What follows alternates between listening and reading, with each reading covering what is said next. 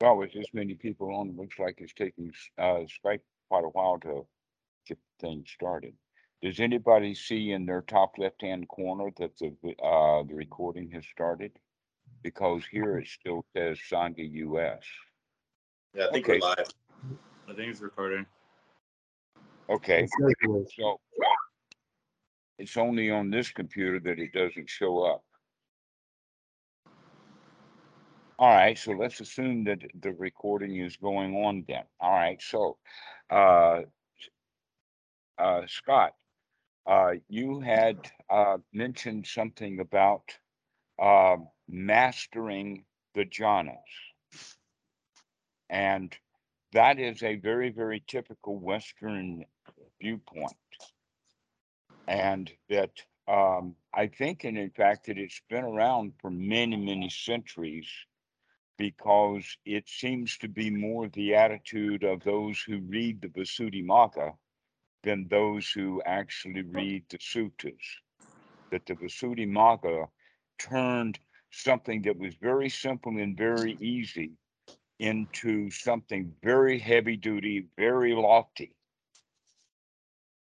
And so when Buddhists get involved with the Visuddhimagga, they kind of lose out on the teachings of the Buddha. And yet they're confused because they think that what's in the Visuddhimagga is really, really deep Buddhism. Actually, no, it's just a grave that Buddha was buried in. and we don't have to go dig it up. So, um, starting off with the point that um, Bhikkhu Buddhadasa talks about nirvana for everyone. Now, what that means then is, is that nirvana is not all of that special if everyone can do it. And in fact, another way of even thinking about it is everyone does do it that if you run across someone who has no peace, no relaxation, 24 hours a day, they're uptight, upset, they can't sleep, that kind of person is going to be dead soon. Okay, everybody has the ability to chill out. One of the moments of chilling out is when you sit down uh, at a restaurant, or be- better still, let us say sitting down to the dinner table where the food is already on the table. And mom calls everybody to the table and everybody sits down. And as you're sitting down, you sit down and relax. The food is here, everything is fine. And then you look with delight over the smorgasbord of the food on the table. And that's when the jhana ends and greed begins. I want that food. All right. But we often miss those little nibbana moments. And what we're practicing in Anapanasati is uh, a kind of a twofold skill that's based upon a set of other skills. And that twofold skill is the ability to get yourself into a good, happy state quickly. And then the second skill is to be able to stay and let that state linger. And when you develop those two skills so that you can get into that state easily and let it linger while you're in that state, now the mind is fit for work and is capable of doing the kind of observations that is that the Mahasi method uh, would speak of. But what happens is is that people go into that mode of noting or observation before they get into a state of relaxation and the mind is not fit for work. And that is what we call dry insight, the dry method. Now, the, the point about the dry method is, is that it's not always every moment dry, that in fact people do have some good results in it because from time to time they do fall into first jhana, they can see things clearly, and then they do have some insight, and then they pop back right back out of jhana again. So rather than thinking about that jhana is a long-term state that that is mastered, a better way of thinking about it is a toy to play with. Sometimes you pick it up and set it down, and sometimes you pick it up and let it linger and you set it down. But it comes and it goes back and forth. Now, if you understand the five factors of the jhana, the first jhana, then you can recognize then that the other jhanas are all built upon the base of the first jhana. An example that I would use is in order for you to make a one note on a violin, you have to have both the violin and one string. So that would be the first jhana then is that you've got to have the violin. You've got to have the bass and the knurl and the bridge and the uh, nuts and the, uh, the neck, all of that stuff for the violin so the violin can make one note. And then the second and the third and the fourth jhana is merely adding another strength. Or another way of thinking about it is, is that the first jhana is all the work that there is. All of your right effort is going to be to get yourself into the first jhana. And then the other jhanas are just a little bit more relaxation. So that's another way of thinking about it is, is that uh, the first jhana is going to get the mind uh, into about 90% of relaxation. The second jhana is going to be about 94%. The third jhana is going to be like 97%. The fourth jhana is going to be like 99%. And then while you're in the fourth jhana, you can become completely relaxed. And yet many people think that, oh, the goal is the fourth jhana. I got to get myself into fourth jhana. And they want to leapfrog out of the first jhana rather than recognizing that, no, that's the base. The base camp. So you could think of it like climbing Mount Everest, that, um, that there's two ways to do it. One is to set up a base camp below the summit that's a safe place and then you go and you get all your supplies, and maybe it takes the Sherpas five, six, seven, eight, ten trips to establish that base camp. And once the base camp is set and the uh, uh, the hikers are acclimated to the base, then they can approach the summit.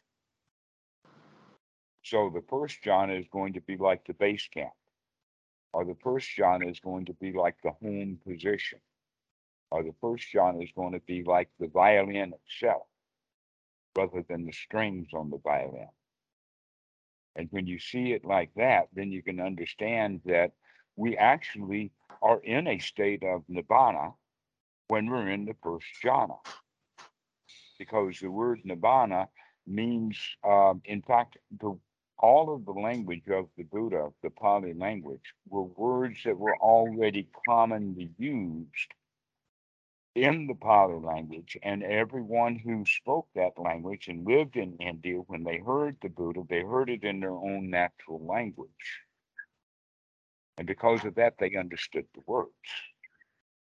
Now that we have mostly just English translations of the of the Dhamma in the old Pali language, we don't know what the words mean so much, and so that's most of the confusion. And so here we are digging down the Mariana Trench, thinking that we're reaching to the summit of Mount Everest because we're going in the wrong direction. Because we've got confused by reading the directions that are in the Pali. And a clear example of that are words like nibbana, which you think would be a, a, an exalted state. That many people all even think of Nibbana as like a heavenly place. Well, heaven is not even a place. Heaven's not a place. Heaven's a state of mind. And um, Nibbana is also just a state of relaxation, just a state of coolness. That in the time of the Buddha, everybody knew the word Nibbana because they used it on a regular basis. They, when the food comes out of the oven, it's too hot to eat and it needs to nibbana. It needs to cool off. How many people have ever been served food? I get it regularly. It's hot off the grill and it's hot. You can't pick it up. I think that's one of the reasons why we in our Western society use what you would call utensils or silverware. Dinner, you know, like knives and forks and spoons. Why would we have a knife and a fork and a spoon if we can eat the food with our hand? The answer is it's too hot to touch. How many of you ever burned your uh, the roof of your mouth on a hot pizza? Everybody, huh? Right? How many of you have burned the roof of your mouth or other parts of the body with your bad attitude? Mm. Uh-huh. So that's what we're really looking at is how can we let this hot attitude go off? And that's the real teaching of the Buddha is to chill, baby, chill. Just cool off. And we have that language in our own culture. They had that language in the time of the Buddha also, and everybody understood what it meant. But now we use the word nibbana, and it's become a magical word. And so has jhana. The word jhana was a typical word that was used. Uh, you could also uh, go so far as to say that the word jhana then would be equivalent to the word that we would have in English as relax. But let us say 10,000 years from now, someone's going to be reading an English language book that has the word relax in it, and they don't have a clue about what relax means. And so they make it magical. so we can also say it like this is that uh, jhana is either a state of mind that you're in in the moment, or it's a concept that you're thinking about and wanting. So when you say mastering the jhanas, that's a clear indication that it's something that you don't have and that you want. And that's a clear case then, a clear sign that you're not in a jhana when you want jhana. Because you want something that you don't have. Now the Buddha makes it very clear um, in his long classical definition of the word dukkha. When the first noble truth is described in the text, it talks about uh, old age, sickness, and death.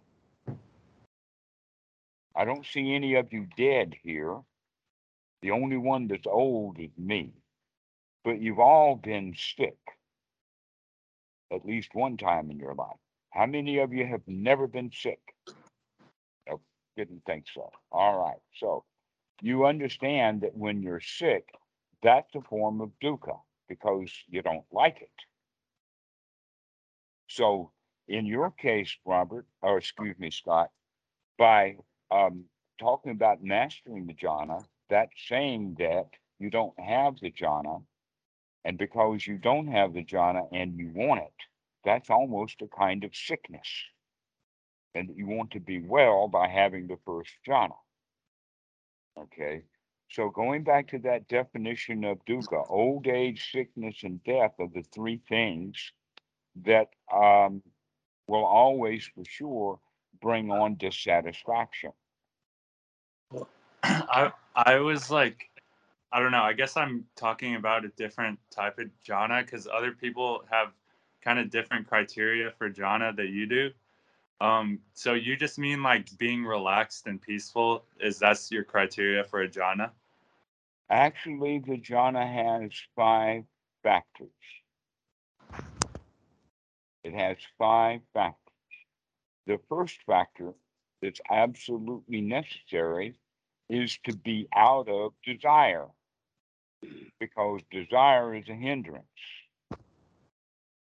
Okay that going back to the definition of dukkha, if, we recognize the clear definition of dukkha, then we'll recognize how to get out of it. And when we recognize that, so the question is old age, sickness, and death, then the next three have to do with the way people present themselves when they're in dukkha, and that is lamentation, grief, despair. And then the Buddha talks about the, the actual causes of it, and that is wanting something that you don't have or having to put up with something that you don't want to put up with. That's the greed and the ill mm-hmm. will. Having to put up with something, have to endure things that are hard to endure. Like sickness is hard to endure it. So this is actually what suffering is, is uh, or dukkha, is being dissatisfied with whatever's happening right now. So the first thing that we need for the first jhana is just simply being satisfied. Well, gosh, you guys have been satisfied from time to time your whole life.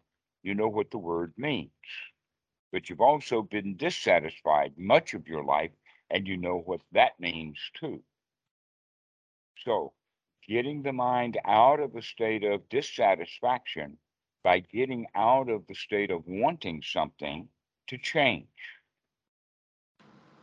And so when people are then practicing these hard forms of meditation, they actually do things then that they have to endure, like sitting for long periods of time in a posture that you're not used to and not comfortable in. If you're in a posture that you're really, really comfortable in, then you can stay in that posture for a very, very long time. Well, the cross legged posture is actually quite comfortable and it's quite stable if you've been doing it your whole life. But in Western society, mostly we can say because of the weather that a young child is picked up off the floor and put into a high chair. And then the rest of his life, we have the children on uh, furniture. Um, there is uh, on MSNBC, there's one of the commentators who has a, a project uh, in Africa of buying desks for the students thinking that the desks themselves are going to make students better. He would be much better off if he would give them internet access, give them some computers, buy them some books to read, but he's buying desk. And those kids are used and comfortable sitting on the ground. So that's the mentality that we have. And so now uh, the reverse mentality is is that oh, in order to practice meditation correctly, we got to go sit on the ground the way that the kids do it in Africa or in India or in Thailand. But these are warm climates, where in fact the ground is probably the coolest place to sit. Sitting on furniture doesn't give that that contact. In fact, the, uh, the funny thing about the dogs, the dogs live in the bathroom. Why do the dogs live in the bathrooms? Because it's got a concrete floor and it's got uh, wet. And so actually our bathroom is the coolest room in the house. The dogs know this and they're looking for the cool. And so they go and lay in the bed, or actually, excuse me, they lay in on the um, on the floor in the bathroom where it's cool. So what you would want to do then when you're practicing jhana is to get yourself in a comfortable posture, a comfortable position that you can maintain. And yet, uh, 15, 20, 30 minutes, maybe an hour into a long sit, Western students, the body will become uncomfortable. They'll have leg pains, they'll have back pains. How many of you have ever had any bodily sensations if you've sat for a long period of time? Surely Robert has. Okay, Matt, Todd, Okay. You know that when the body is uncomfortable, you don't like it. It's hard to endure. That is dukkha. The whole point of sitting in meditation is to be free from dukkha, and here you're doing things that create it. That's why it's to be mastered, according to Scott. It has to be mastered because we're putting way too many roadblocks. we're actually making hindrances rather than eliminating hindrances. So by getting the body very comfortable and very relaxed, that's a, a clear sign of going in the right direction. This is very clear from the Anapanasati Sutta when the Buddha is talking about the body part is to become experienced with knowing the body because you've been investigating the body with the intention of step four of Anapanasati is to get the body to relax. Now, how can you relax if your knees are hurting? But in fact, I know of five guys in my lifetime who can't sit because they've tried too hard to master the sitting, thinking that the sitting was what they needed to master. Um, uh, Khantipalo, an Australian, he just disrobed years ago, but he wrote in his book about that he couldn't sit. I know a German monk. There's another one that you probably know and have heard of, and his name is uh, Bhante Vimalaramsi. How many of you heard of Vimalaramsi? Have you ever seen him sit on the floor? Or is he always sitting uh, in a chair? That's the whole point is, is that uh, uh, he can't sit because it, it causes too much pain. And the reason that it causes too much pain is because he's harmed his knees by working too hard at it. But he's not the only one. Uh, uh there was one monk here. He's actually a, a, a, Canadian, and he came to Wat Suan Mokkh to stay, but he didn't stay long because he couldn't sit with the other monks. But in fact, now he's living alone in um, Australia because he is embarrassed to be around other monks because he can't sit on the floor the way that they do. But they're all Asians, and at least at Wat Suan Mokkh, they're all Asians. And so this whole business of sitting on the floor, Westerners, when they see Buddhists doing that kind of stuff, they think, oh, I've got to do that too, because sitting on the floor in a cross-legged upright posture is meditation itself. I mean, look at all the Buddha statues. Do you ever see a, a statue of the Buddha sitting in a chair? Guess what? They did. There's actually, in, in fact, this is really a, a, a kind of a silly point. In the Visuddhimagga, it, it has instructions on how to make furniture, how to make a chair out of limbs. Now, why would that instruction be in the Visuddhimagga if all the people who are reading the Visuddhimagga still want to sit on the floor?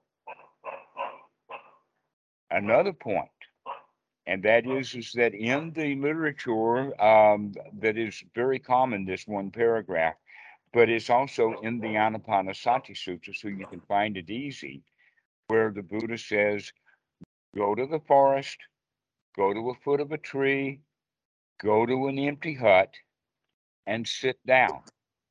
But the word for sitting is not the word cross legged the way that it's translated out of the Pali into the English. The Pali word is actually sitting on a, a cushion or on a couch or in a chair. So even in the time of the Buddha, sitting down didn't necessarily have to be sitting in the cross legged position. This is really valuable for you guys to understand that it's not the posture that you're in that is the meditation. Not the posture of the body, anyway. No, it's the posture of the mind. And if the mind is uncomfortable because the body is uncomfortable, then what's the point of practicing like that? So, if you're practicing correctly, you're going to be naturally going in and out of jhana because you're practicing correctly. That in fact, you go into jhana just by doing the little things of waking up, looking at what you're doing, taking the right effort, and relaxing. Then you go into the first jhana. And then some thought comes up and you pop back out of the first jhana. Never mind, start again. And so you look at what you're doing, you throw that thought out, you take the right effort, to gladden the mind, and you go back into a state of jhana. It's a very natural state. Here's another example of it, though this would be, let us say, not all of the jhana factors, but it's certainly something to indicate. And that is, how many of you can read? You know, you use letters like ABC and you hmm. put words together and then you put sentences together. Okay. Basically, there's two ways to read. One way of reading is by uh, becoming interested in something. And so you start to read it. And as you're reading it, you begin to get understanding of what they're talking about. And then you begin to think about it. The eyes are continuing to move down the page, but now we're thinking about what we had already read rather than reading what the eyes are looking at.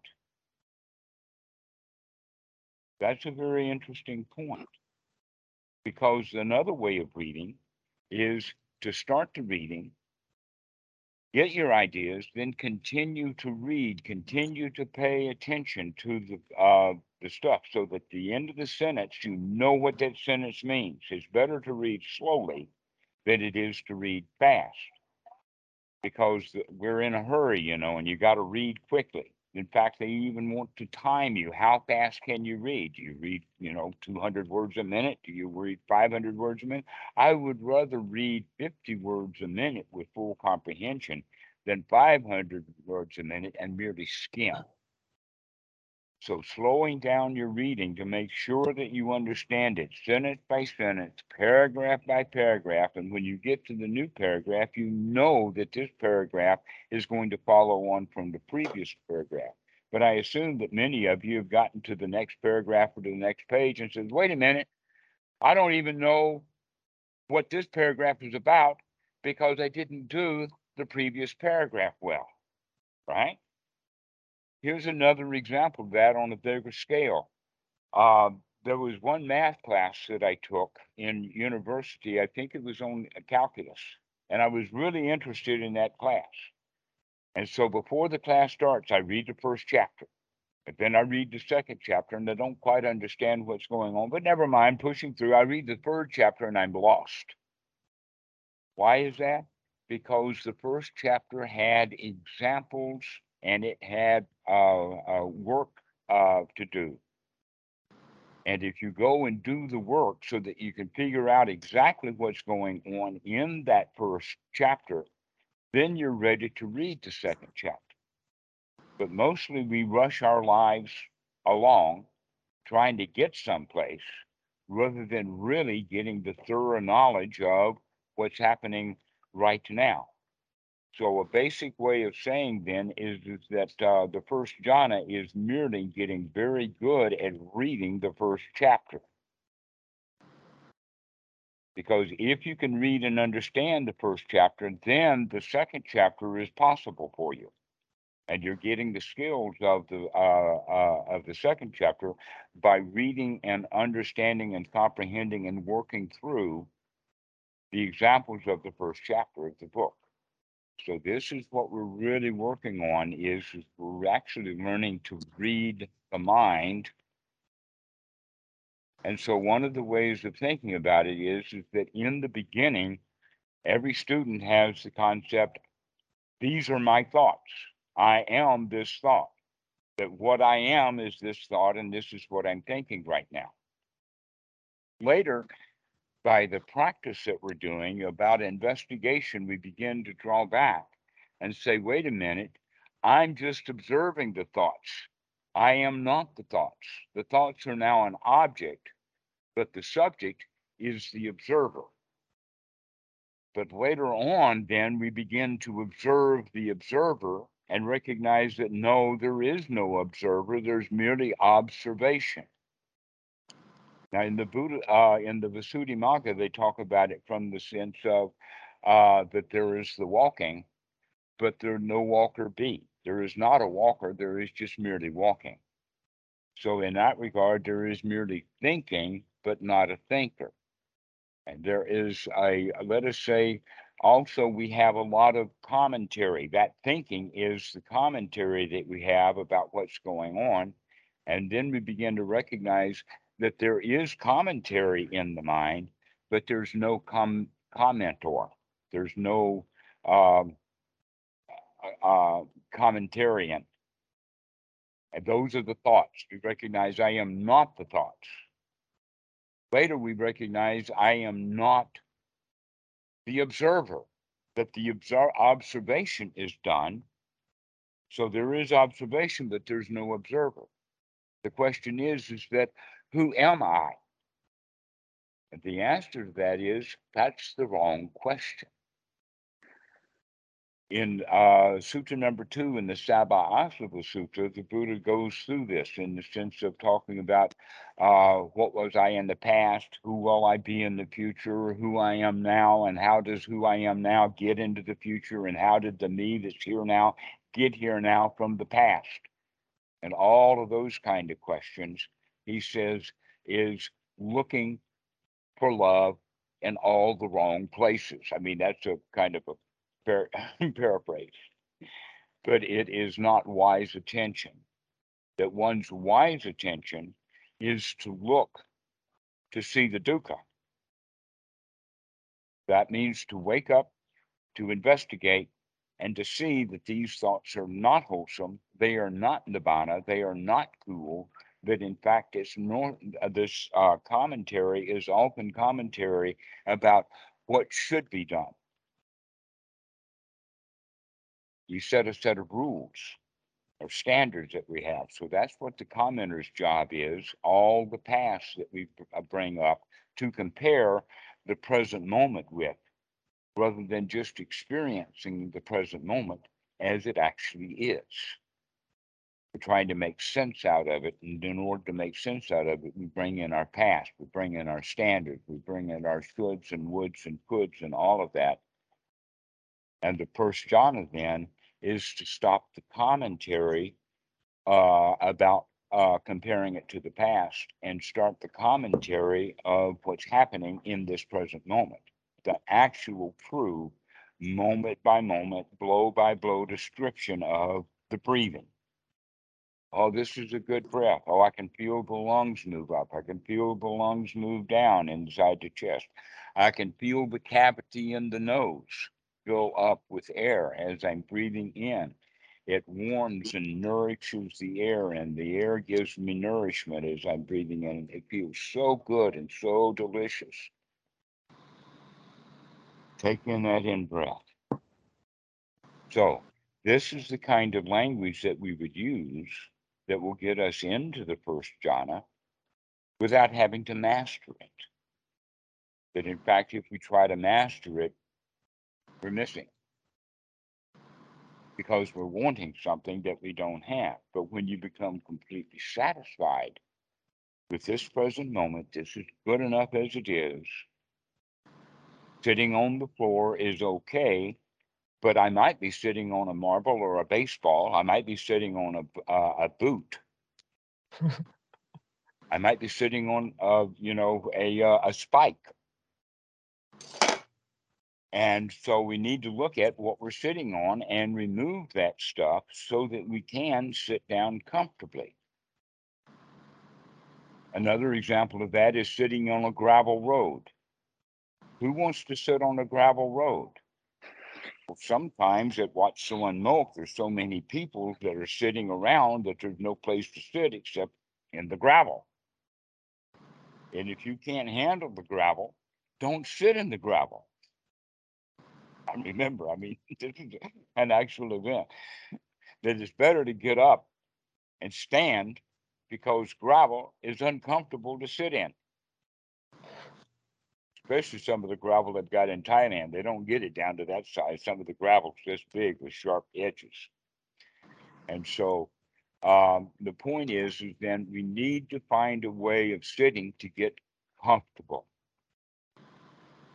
because if we're not comfortable, then it's hard to endure, and that's unsatisfying. So that would be the first thing is that you have to get comfortable. If you are comfortable, that's why I mentioned about uh, easy for the people to get into the first jhana simply by sitting down in a nice chair at the dinner table. As you're in it for a moment or two And then the mind starts up again. So you've been in First Jhana many times. You probably every one of you have been in First Jhana sometime during this conversation already, fleetingly. The question is, can you continue to operate with that to keep coming back into it and maintaining it and getting it to stretch out for longer periods of time without some uncomfortable thought coming back into the mind? And just allow it to be nice the way that it is, just to relax. And the next part then is start. Um, we use the body in the beginning, but the point is is that we're going to uh, bring about bodily comfort, and then we're going to bring about mental comfort together. And with the body and the mind together, we're going to now work on getting the feelings comfortable. And when the feelings become comfortable, now we have the three aspects the body, the feelings, and the mind in unity. And one of the ways of getting uh, the mind comfortable is by having comfortable objects. So we're actually fulfilling the four foundations of mindfulness, the Satipatthana, within one breath if you sit down correctly, just ah, and you just go into it, and it feels so nice to be relaxed. No work to do, no place to go, and everything is okay. Coming back to that state over and over again. Everything is fine, everything is okay. What a marvelous breath this is. Wow, this air's got oxygen in it. Keeps me alive. Still alive, folks, still breathing. And everything is all right. So when everything is okay and everything is all right, we can now begin to eliminate the dialogue or the commentary about how everything is okay and actually begin to feel or actually experience that everything is okay when we're actually experiencing how everything is okay, how everything is nice, this would be then the second jhana. But it's harder to get into the second jhana. But an example then, like the first jhana, would be the example of, of reading a book. The second jhana would be what the martial artists call being in the flow. Have you ever heard that word, being in the flow? Do you know what it means? Well, the answer to that I is, always thought it was jhana. pardon? I always thought it just meant the first jhana. Well, we can think of it like that. That if in fact the, um, the boxer is thinking about the fight that he had with his girlfriend, he's going to have a whole face full of uh, glove because he's not watching what's happening in the present moment. This is one of the things that is good about training in martial arts is you've got to be here now you're going to get hit. You got to watch what's going on so that you can deflect those punches. If you can do that with the body, if you're fast enough to see what's happening so that you can uh, make uh, appropriate changes in order to keep the body safe from getting punched in the face, then can't we do that with our own mind so that we can be fast so that we avoid the punching that we're doing to ourselves. So that we can get out of the way of that and come back into a state of comfort. Now, what is an example of punching ourselves in the face? Oh, I've got to write that email to the boss. That's just punching ourselves in the face. Oh, oh I've got to go to the bank. That's just punching ourselves in the face. Why? because I'm actually not going to the bank. I'm just thinking about going to the bank. Years ago, one of the things that I would do was because of the visa to stay in Thailand, it's a big deal. You've got to have that yearly visa, and it is really, really complicated. It takes more than about 30 pages. they want Xerox copies of your entire passport, Xerox copies of all of your bank statements, all filled out, letters from the bank, letters from the doctor, letters from the landlord. On and on and on. Okay. And so what would go on from me in my mind was is that three months before the visa was ready, I would start getting the stuff together in my mind, worrying about that visa. The visa's due in January, and here is October, and I'm worried about the visa. And and and the weird part is is that the, the visa data, data that the uh, immigration wants has to be very current. You can't go get a, a physical now in October and then present it to them in January. No, they want to be uh, um, a physical that's been done within the past six days. Same thing with the bank statement because people like to cheat. And so they want very, very current information. Well, if they're wanting very current information, why am I arguing about it with my own mind in October? Yet I just say, never mind, I don't have to do it now. But then that anxiety will come up. Oh, but you got to get ready. But you can't get ready because it's not time to get ready. Any readiness that you do now is going to be old and unvaluable then. So, regarding any of done that? Is plan in advance doing something that it's not time to do it? Go ahead, who said something?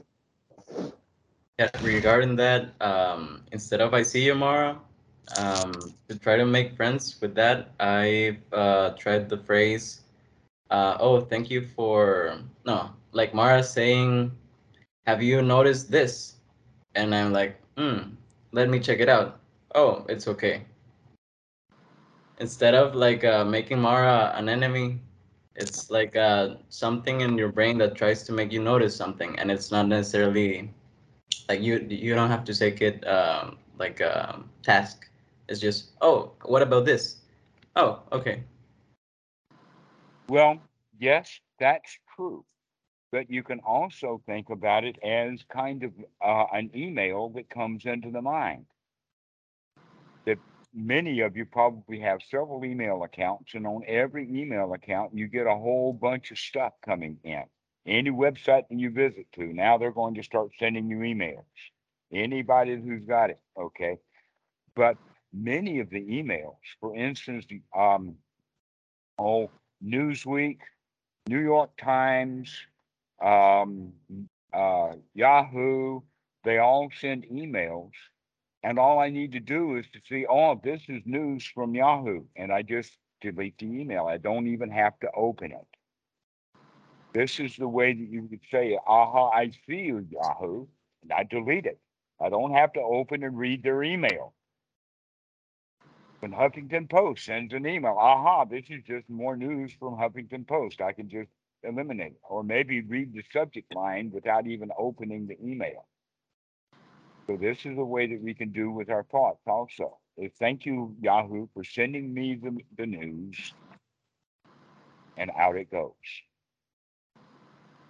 And when it's Don't not a bet. thought Okay. about the um, about the car, but it's let's say I'm focusing on getting my body comfortable, and that's uh, where I came up with this phrase because I tried doing a bit of a vipassana scanning in the way that uh, not because scanning because I wanted to scan mechanically, but let's say I didn't know exactly what was going on in my neck, and I take my attention to the neck, and then that taking my attention there kind of relaxes me a bit because I already checked and it's okay. Does that make sense, or is it um, just something made up? Um, well, we can now begin to think about the distinction between uh, the organized method and the natural method. The body scanning that is done by the Goenka method is, uh, and they, by the way, they call it Vipassana, but it's not Vipassana because the real Vipassana is done in uh, the fourth tetrad of the mind's objects. But uh, in that first tetrad with the body, the body scanning is done by the students in that method in an organized way. It's done with sort of a guided meditation. of starting at the top of the head, and all the students are then um, uh, sitting there listening. And one of the instructions is that if you can't feel the top of your head, then go ahead and touch the top of your head so that you can get a sensation going there. And now put your hand down and begin and to continue to feel that sensation without the fingers touching it. Now, some people will call that a nimitta. And in fact, that's good enough to call it a nimitta uh, because finger's not actually touching the top of the head after you remove it, but you can still feel that. The same thing is true about the nimitta for the breathing, that on the end of the out breath, after you finish breathing, if you've been paying attention to the air coming out of the nose and the nostrils, and when it stops, you can still feel that area of the nose. It's not really a nimitta, it, this is real. To where the nimitta was developed over uh, a time before the Buddha, where people would take a mental, or excuse me, a visual object. That visual object would be called a kasina. And there, one of the kasinas would be a fire, like a candle or a, a, a, a campfire. Another one would be water. The water can either be in a bowl or it can be in a river or uh, anywhere. Another one would be the air of the sky. An example of the sky would be stargazing, cloud gazing. How many of you, when you were kids, you gazed at the clouds? How many of you gaze at clouds now? You still gaze at clouds. Wow. Wow. I'm impressed. okay, so cloud gazing, star gazing, fire gazing, water gazing, or kasina gazing. The other one would be a mud disc or a disc or a uh, an object about a foot around that is made by stitching leaves together.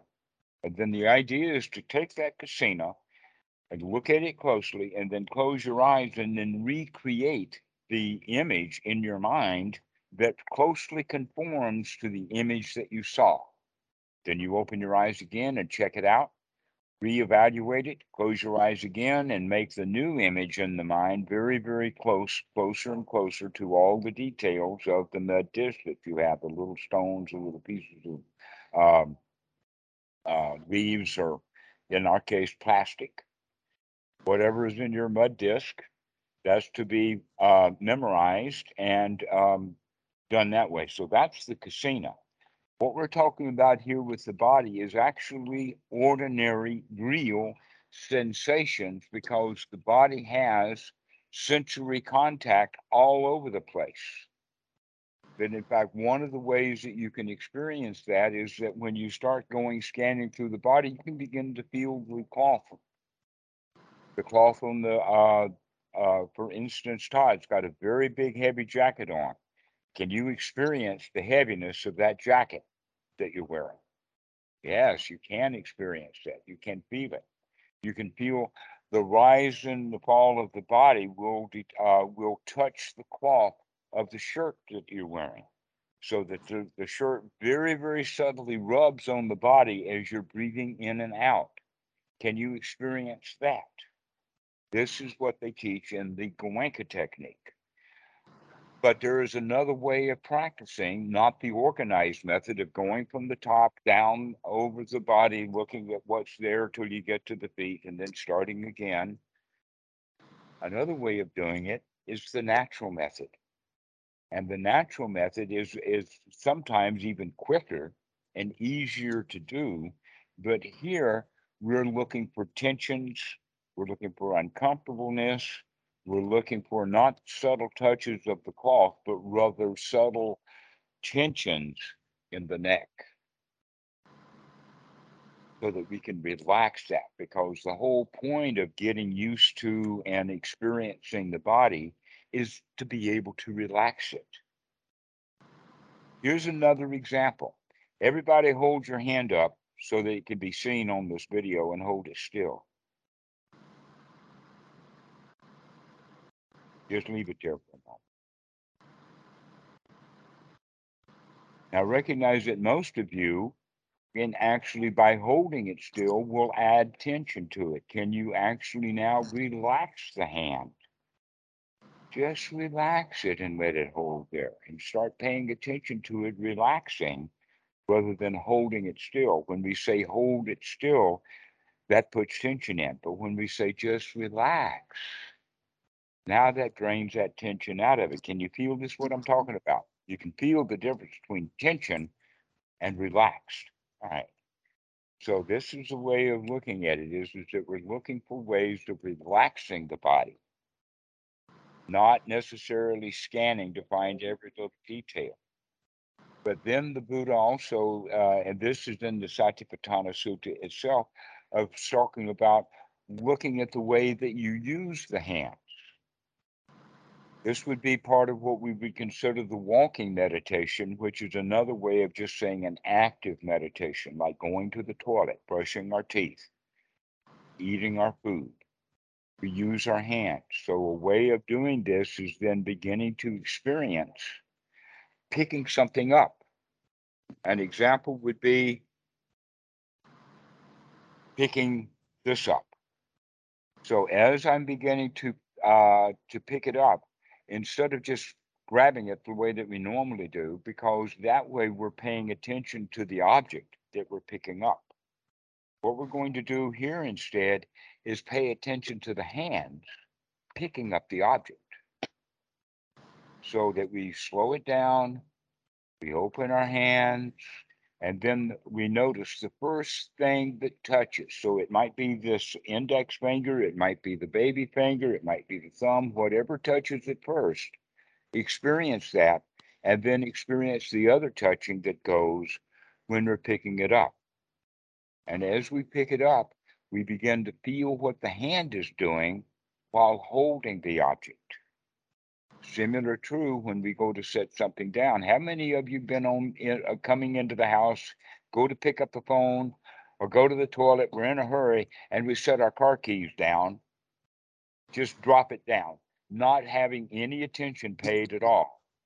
And then later we go looking for the keys because we forgot where we put them because we weren't paying attention. So what this process does is start paying attention to what you're doing when you set things down that in fact, if you do that, your whole life will become more organized because you'll begin to, instead of just dropping things or putting it down, you'll begin to say, where am I going to put it? Everything has a place and everything in its place. So now when you come in, instead of just dropping the keys off, you're going to have a place that you always put the keys so that they're always going to be there in their place.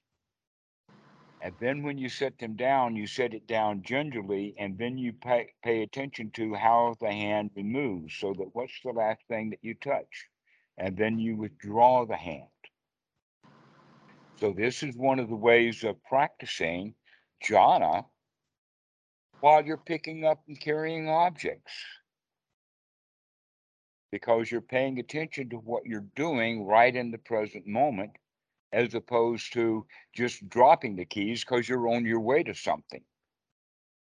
On the way to get the phone or on the way to the toilet or on and and uh, inside the mind is a quality of hurry. So by doing this with the hands it begins to recognize wait a minute why i'm in a hurry? I'm probably not going to pee on myself by taking an extra three seconds to be mindful of setting the keys down. So this is actually part of the practice because it's not necessarily jhana going to be sitting or happening only while we're sitting on the floor. We want to start practicing being in the present moment and being free from the hindrances because the freedom from the hindrances, which means freedom from anything that's going to present, prevent you from feeling the way that you want to feel. And we don't normally feel the way we want to feel. We normally feel the way that we uh, that the circumstances call for us to feel, based upon our past habits. So we actually have a feeling system, and the system is an old system And what we're going to do is begin to interrupt that by throwing the hindrances out so that now with the commentary or the uh, the nurturing thoughts that we're having, we can actually guide the body, the mind, and the feelings into the kind of body, mind, feeling moment, the state that you would prefer to be in.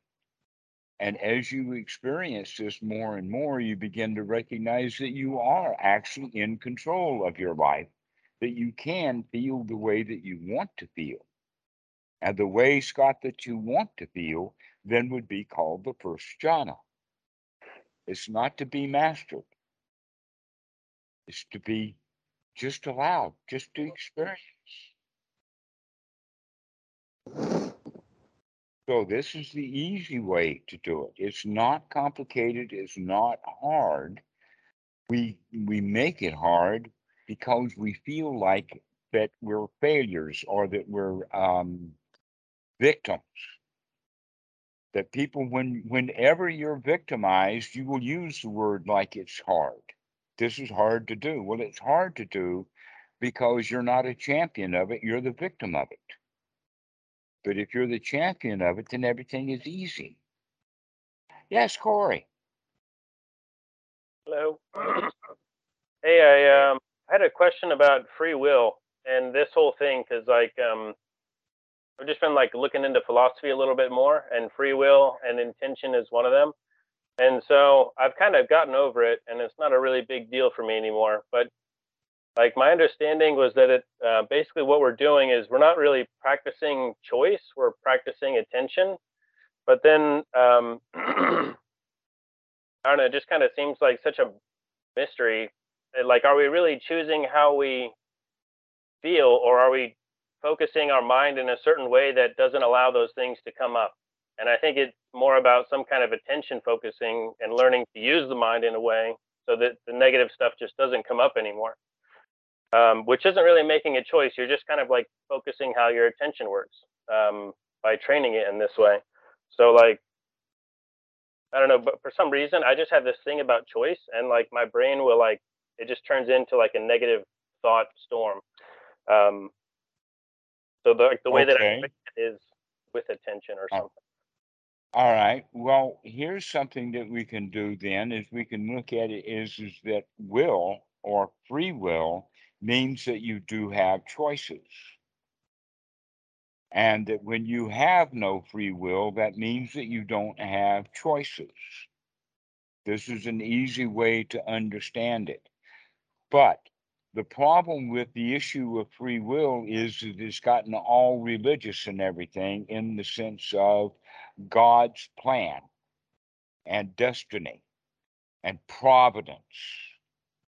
So, God's plan, destiny, providence, if we look at that from a psychological position, then we can see that your destiny is your habits.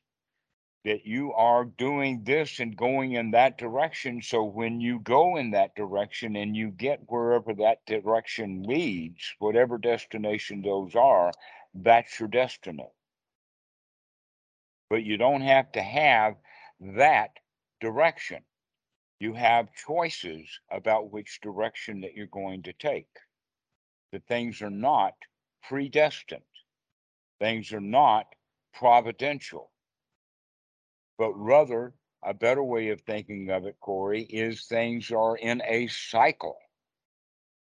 And that which part of the cycle that we're on, we don't like it generally.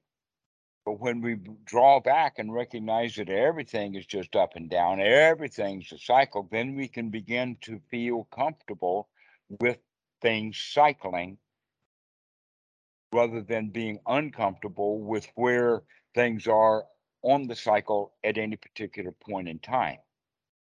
So drawing back and getting a larger view or a larger picture is part of the process to recognize that in fact there is no destiny. You are not bound or uh, things are not already predetermined. That they were ordinarily that way simply because we were in the habit of doing that. Clear example of that is the cliche, he who lives by the sword dies by the sword, right? If that sword fighter keeps fighting, he's going to get old and some young buck is going to come and stab him. Eventually, that swordsman is going to have to put down that sword or he's going to die by the sword. So the question is go ahead. Um, well, um, the the question mark is like kind of what does that phenomenon feel like when people talk about free will? Right? Because I've been trying to like meditate and look on it and try to experience something that feels like free will or choice, and I've had experiences of kind of like some kind of volition or like an, an increased sense of me doing something or want to do something, or the thoughts will make it seem like I'm doing something. So there do seem to be this kind of like element of free will or a phenomenon that maybe appears like it. So, um, but it just kind of, I don't know. It's I, so I guess the example would be that like, are we supposed to, if we're in the present moment and we're just using our attention on the present moment, are we supposed to find out what we're supposed to do by somehow sensing that sense of free will or volition in the present moment? Because it seems like that it'll be there sometimes and not. Actually, uh, that's a very good question. And the answer would be no. In the sense that if we are practicing correctly, then we've gotten the mind fit for work. And now, what is the work to do with the mind that's fit for work is just to continue to observe, just to continue to look. That now we're taking deeper objects. An example of the objects that we would take when in First Jhana would be the features of First Jhana in the sense of am I applying the mind to the wholesome? Am I sustaining the mind in the wholesome to keep it out of the hindrances? Is this thought a hindering thought or is it a wholesome thought? That would be the work that we were doing. That would be the right effort. And so, another way of saying it then is there's a distinction between no free will and free will. And in Anapanasati, we're going to say it's neither one. It's rather we have to say that it's expensive will, it's not free. What is the expense? The expense of the right effort that it takes to have free will. Because otherwise, we don't have free will. We're bound by the patterns of our mind, we're bound by the habits. What are the habits? Those are the habits of the hindrances. So, will is expensive because we have to take right effort. And in the beginning, that can be quite a lot of effort. The students uh, complain because, well, I threw that thought out and it came right back. The answer is, well, you threw it out once. Can you throw it out again? The answer to that is, yeah, but it's going to take even more effort the second time than it did the first because I had the expectation that the first time would have been enough. And now the second time I have to do it. And then a third, oh no, now it's getting to be a lot of work. That's not right effort. The right effort is to easily throw it out again. And then that thought comes back, never mind, throw it out again. And now we're beginning to gain the skill of, of sati to catch the mind in an unwholesome state. and then uh, to see that it's in an unwholesome state. And then to take the right effort to throw that unwholesome state out of the mind again, Eightfold Noble Path over and over and over again. The Eightfold Noble Method, here it comes over and over and over again. And it takes effort every time. But that effort begins to get easier because it's a skill to be developed. And part of the skill of the right effort and the skill of the sati and the skill of investigation is that we begin to do this and get the results of it so that we do feel safe secure, comfortable, and satisfied. And when we do that, safe, secure, comfortable, and satisfied, safe, secure, comfortable, and satisfied over and over again, something new begins to happen. This is called the Samma Sankappa. And that is when the first three things run and circle around each other, they begin to build a momentum And that momentum is the momentum of confidence, the momentum of I can do this, the momentum of actually recognizing that you do have control over your life, over your mind, that you are developing free will. And what that means then is a yippee ki ki a feeling of satisfaction, a feeling of yes, got it. Is there an important difference between the words safe and secure? Uh, not so much, but there is a major difference between the uh, the term safe, secure, and the word fearless. That often in the Pali, uh, bhaya, which means fear, and abhaya means not fear, is not translated into the feeling of safety and security. It's translated into the word fearlessness. And this was a problem for me quite a while because I because I was seeing the fearlessness as the way of the warrior who is fearless in the face of battle. He puts on his gear, he puts on his uniform, he puts on his kilt, he puts up his weapons, and he off to battle he goes, almost triumphantly and happily. But that's still based in fear, still based in battle. And so, what what uh, fearlessness means then is courage in the face of danger. That's the hindrance, the danger, and the courage in face of the danger. What we're really looking for is the, the wisdom to see that there was no danger. That instead of getting my battle armor ready to go out and meet my enemy, I'm going to get dinner ready for my friend. Think about it like that. You got no enemies. There's nobody's enemy. The only reason anybody is an enemy of each other is because they're delusional. That enemies are delusional. That in fact we do have a basic understanding that that's instinctual. It's the nesting instinct or the herding instinct. And in English, we use the word in the sense of social, like social security, socialism. All of those words are really uh, uh, let us say, uh, Republican Party talking points. But in fact, we are social. We are friendly. We do go to socials. We do socialize. And that friendship or that socialization is something that's almost being destroyed by capitalism, by being selfish, by saying, no, this is not money, not our resources. And so taking the the frame of mind out of it that everything is a competition, everything is a danger, everything is a battle to be won, uh, and that that's how we get along in life. A better way to look at it is, is that there are no battles. There are no wars. There is no competition.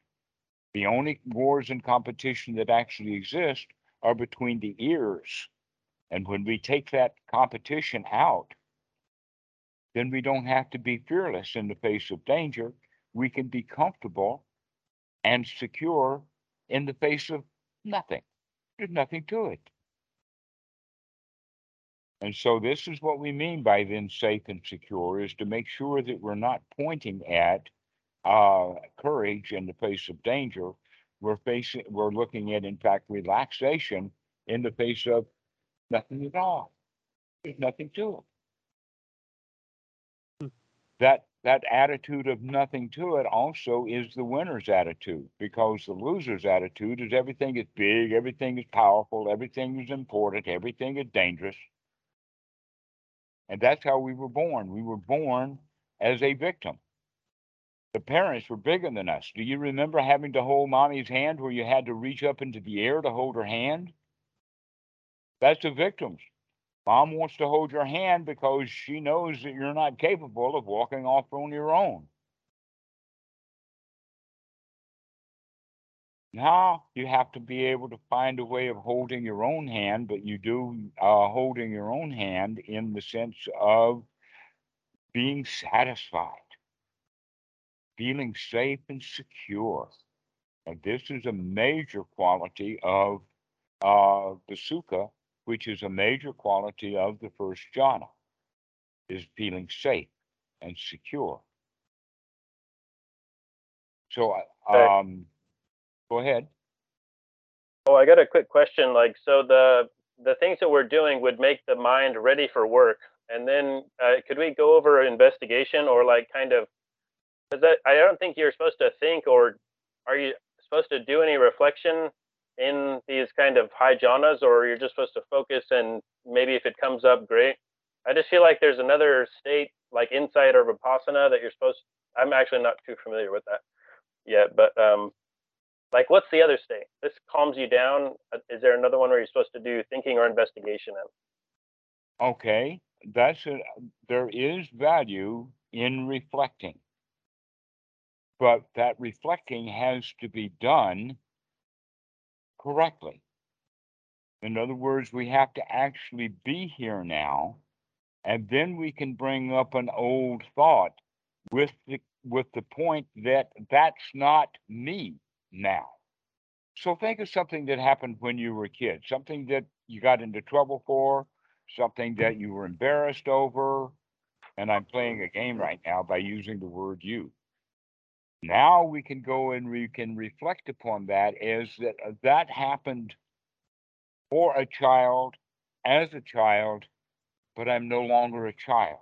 I am not the one who did that.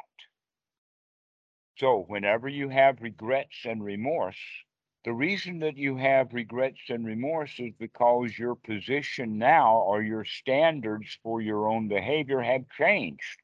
When you did that thing, your standards were such that it allowed that behavior. And then maybe somebody called you down for it, and immediately you changed your attitude about that behavior. Before it seemed to be perfectly okay to do it, and now it's inappropriate to do it. But instead of feeling the remorse, we can feel the relief. Wow, I'm glad that's not me anymore. That will help to maintain that position of being in the jhana. But if you have a thought or reflection from the past and then it's like an ouch, or oh no, or maybe it's a thought of uh, uh, an example of that was at one time I had a BMW R69S. It was a really, really fast motorcycle for the day back in the 19, late 1960s with those horizontally opposed twin engines. 750 cc, lightning fast. And I don't have that bike anymore. I lost it. Poor me. I was better off without that bike. So now we're reflecting upon lost merchandise or lost friendships instead of being able to say goodbye to that bike. I want to bring it back. I long for it. So when we're longing for the past by reflecting upon the past, that means that we're not in the first jhana, we're in a state of longing, we're in a state of wanting it again. Okay, so the point then is is that reflecting does have some value to you because now you're uh, using those reflections of the past to help you maintain the point that you're okay right now, that that's in the past. Let it go. Mostly, we don't need to do much reflecting. That a better way of talking about it is let's use a, uh, let's call it a story. And maybe we can even call it a Dhamma story that we can actually learn from our past. That, wow, it was not a good idea to behave that way. I shall not behave that way in the future. That, in fact, that's the one way of getting over remorse. I'm sure of you, all of you would say, yeah, in the past 24 hours, or at least in the past month, you have had thoughts of remorse over anything. How many of you have been completely remorse free for the past 30 days? Nobody. Okay. So remorse, that is actually then attachment to I was that thing in the past. Recognize that the remorse comes not from the bad behavior itself, is that we attach to that bad behavior as if it were still me. And the way to deal with that is when those thoughts of remorse come up, we can say, number one, that's not who I am right now. And number two would be sort of, and I now have the full intention with my free will that I'm not going to do that anymore. I'm going to refrain from doing that. I'm going to use that behavior as a precept now for myself. And by doing that, we can congratulate ourselves for I've made a new choice. I'm going to refrain from robbing banks, bombing Ukraines, and owning BMW motorcycles.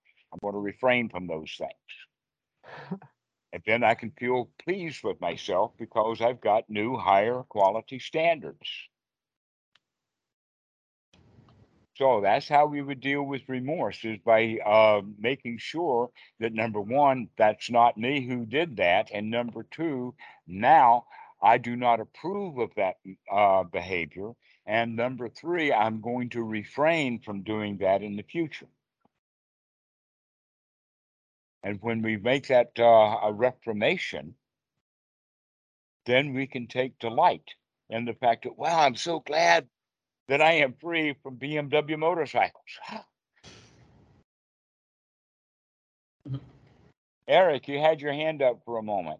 Both of you, Erics, but Eric Ramirez still has his hand up. Go ahead.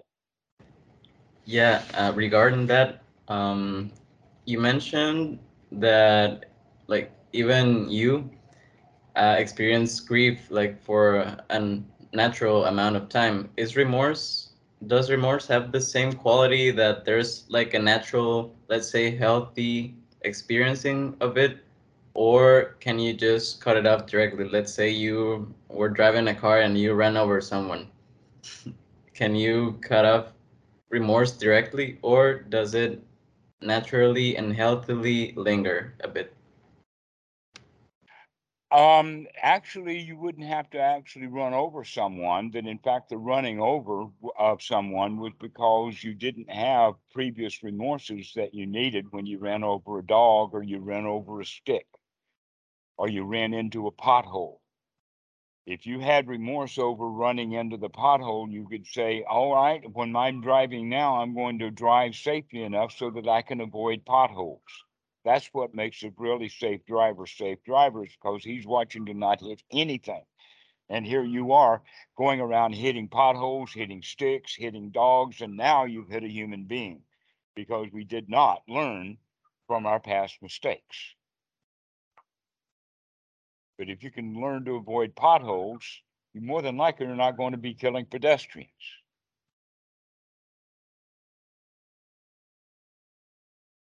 Most of you don't uh, uh, um, avoid potholes, and that would be a good one. Now everybody can say, "Yeah, I've run into potholes before." and Sometimes it damages the car. Maybe I should um, refrain from hitting potholes. Maybe I should be so mindful of my driving that I can either slow down or drive around the potholes, see them far enough, far enough in advance. But that's another thing that I learned when I was a kid. Um, uh, I had a friend. We were in a small town in South Carolina, and uh, we had a game that was called the cops.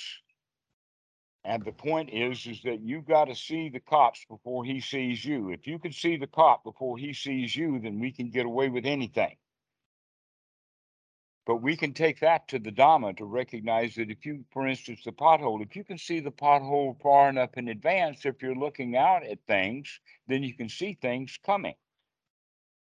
That's what we mean by drawing back or getting away from it is we can see things in the distance. If you see someone shoot an arrow at you and you can see the arrow in the air, uh, let us say a hundred yards from here, then you've got plenty of time to get out of the way of it. If you see that arrow coming at you from only 50 yards, you've got less time. If you can see that arrow flying at you, but it's only 10 yards away, you got to move pretty quick. But if that arrow is five inches from you, you don't have a chance to getting out of its way. So looking at things far in advance, you can actually see when somebody's about to insult you before he actually gets the words out of his mouth. And so you can get prepared in advance so that you can get out of the way of that insult that you know is coming at you in the next 10, 5, 4, 3, 2, 1 sec, bang, and it gets you. So, What would you do? Pardon? what would you do? What's the like psychological or how how would you um because essentially there's like a million and one different things that are gonna knock you off course. So how would you because what I feel is like a drop in my gut. I feel like I feel kind of a vibration and an energy there first, and then bad stuff happens. So I could feel that Let's stop for a moment. A million and one things. Is that grandiose or is there actually a million and one things? Well, I mean, it's like I don't know. There's fifty thousand things, and there's fifty thousand other things, and so like it's just. Uh, a- but a- they're almost all microscopic. The things that are bad that are happening are quite a few. But when you're a victim to a few things, you will call it a million things. I guess it's more about just unknown things. There's a lot of things in life like that, or something. Ah, but here's the point too, is, is that all of the own, unknown things that are unknown now are probably not dangerous. The problem is, is when we think that all of those unknown things are dangerous. So it's not all of those unknown things now, it's the feeling of danger. It's the feeling of being victimized by a million and one things rather than it doesn't matter how many there are, I can handle them. But Yeah. this is an attitude change. That because believe me, there's not a million and one people chasing you down the street. They only chase you down the street one at a time. I mean, I get what you're saying, and so I guess if you're feeling that way, that must mean that you're somehow not in a you're in a not good state. And so, like when you feel a certain way, and you could feel like the insult's coming, you're supposed to drop into like a kind of first jhana inside the body, pleasant moment, that or um present moment, pleasant mindfulness. So that something- that would be a very wise thing to do. And it would be because it's wise, a good training for you to get into. That's why it's so valuable for you to be able to get into the jhana quickly. I guess because the getting thing. into the jhana means stepping out of the way of the dukkha. Yeah. And mean- calling it a million dukkhas is just feeling like a victim. But in fact, a better way of talking about it, the way that the Buddha talks about it, is one by one as they occur. Whatever this mind moment has, one thing at a time, one by one as they occur. And that, in fact, it's the name of it, uh, the sutta. It's number 111 in the Majjhima Nikaya. One by one as they occur is where Sariputta is actually in first jhana. And now that he's in first jhana, what is he going to uh, pay attention to? He's going to be paying attention to what's happening right now, one thing after another, one by one as they occur. So the first thing that occurs with jhana is going to be applying the mind to the wholesome. The second thing that's going to be happening is sustaining it a little bit. So you have applied and sustained thought. So in the first jhana, this is the first thing to look at is applied and sustained thoughts. Once we have the mind applying and sustaining thoughts, we're going to have piti and sukha. Once that piti arises, now we take that as an object one by one as they occur. And as we're taking piti, which means that feeling of um, being a champion, the feeling of well being, the feeling of I've got this wired, the feeling of everything is just fine and I can handle things really well. And so now we take that feeling as an object. And we begin to experience how nice it is.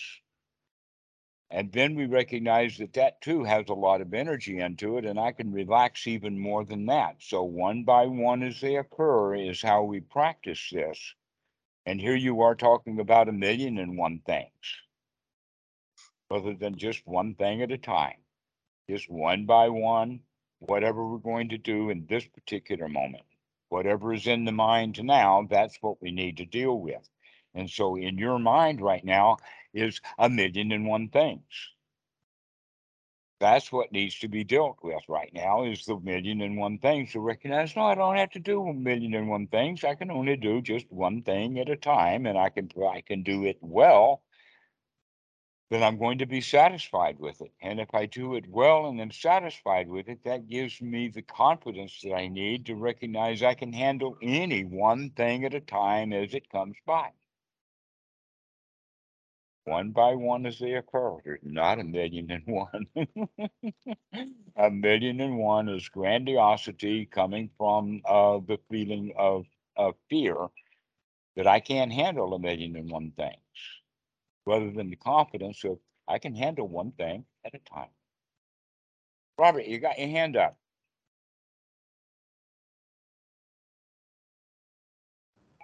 Sorry about that. I was on mute. Um, yeah. So I'm wondering, um, what are your thoughts on um, silencing all discursive thoughts as a practice? Pardon, what what kind of discursive thoughts? All of them. So no Well- sort of thinking at all. The first thing that we do with discursive thoughts is choose which discursive thoughts we're going to have. Most people think that, oh, I've got to get rid of these discursive thoughts. No, you can't get rid of them. You don't have that skill yet, but you do have the skill to choose which discursive thoughts you're going to have. So if discursive thoughts about the visa come up, you can say, hey, I don't have to do the visa right now. And that's a new discursive thought.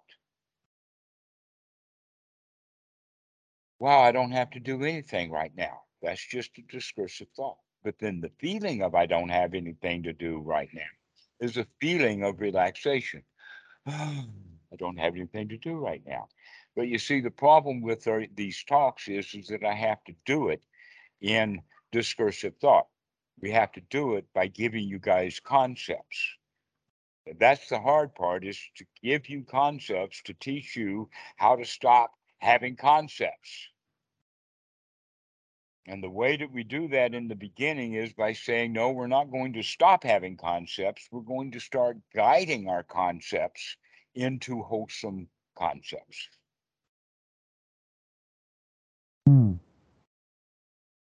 And Um, how we do that is by making friends with our um, unwholesome concepts. Aha, I see you wanting to go to the bank again.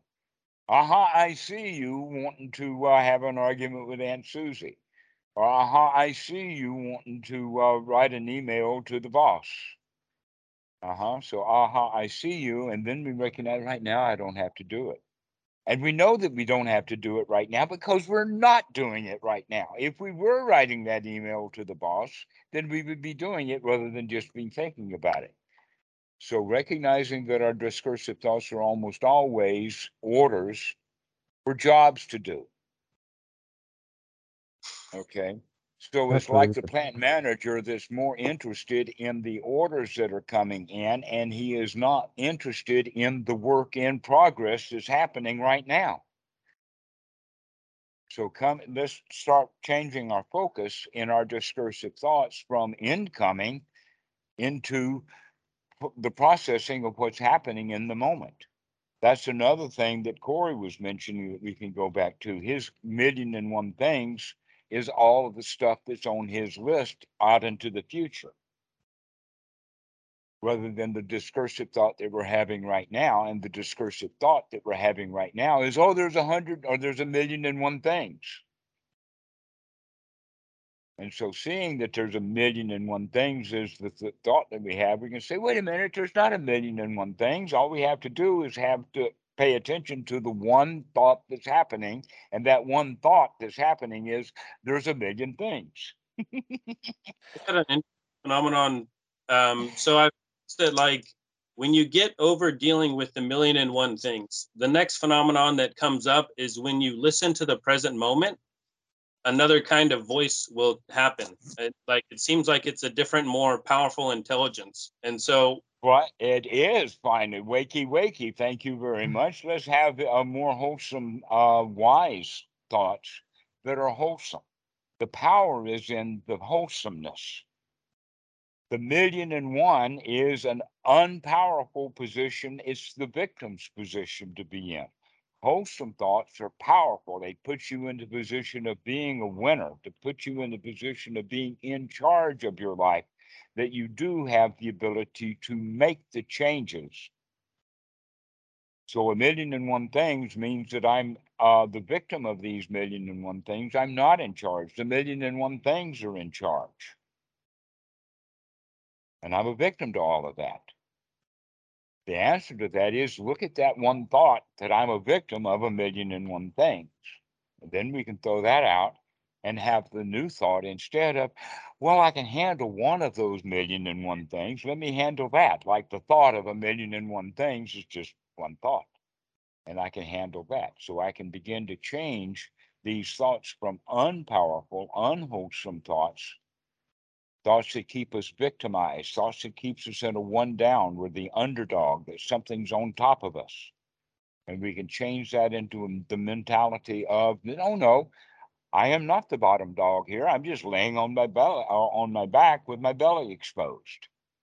All I have to do is just stand up correctly, and now I'm no longer exposed. hmm That's a So, uh, great Robert, analogy. I just Robert. wanted to say that was a really good analogy about the dog that's laying on its back with its belly exposed. It feels victimized, but it can, it can just stand up. It's it's all in its head. Yes, all you have to do is just stand upright. Now you're powerful again. That you're not the victim to a million and one things. That you're a vi- you're the victim of the thought there's a million and one things.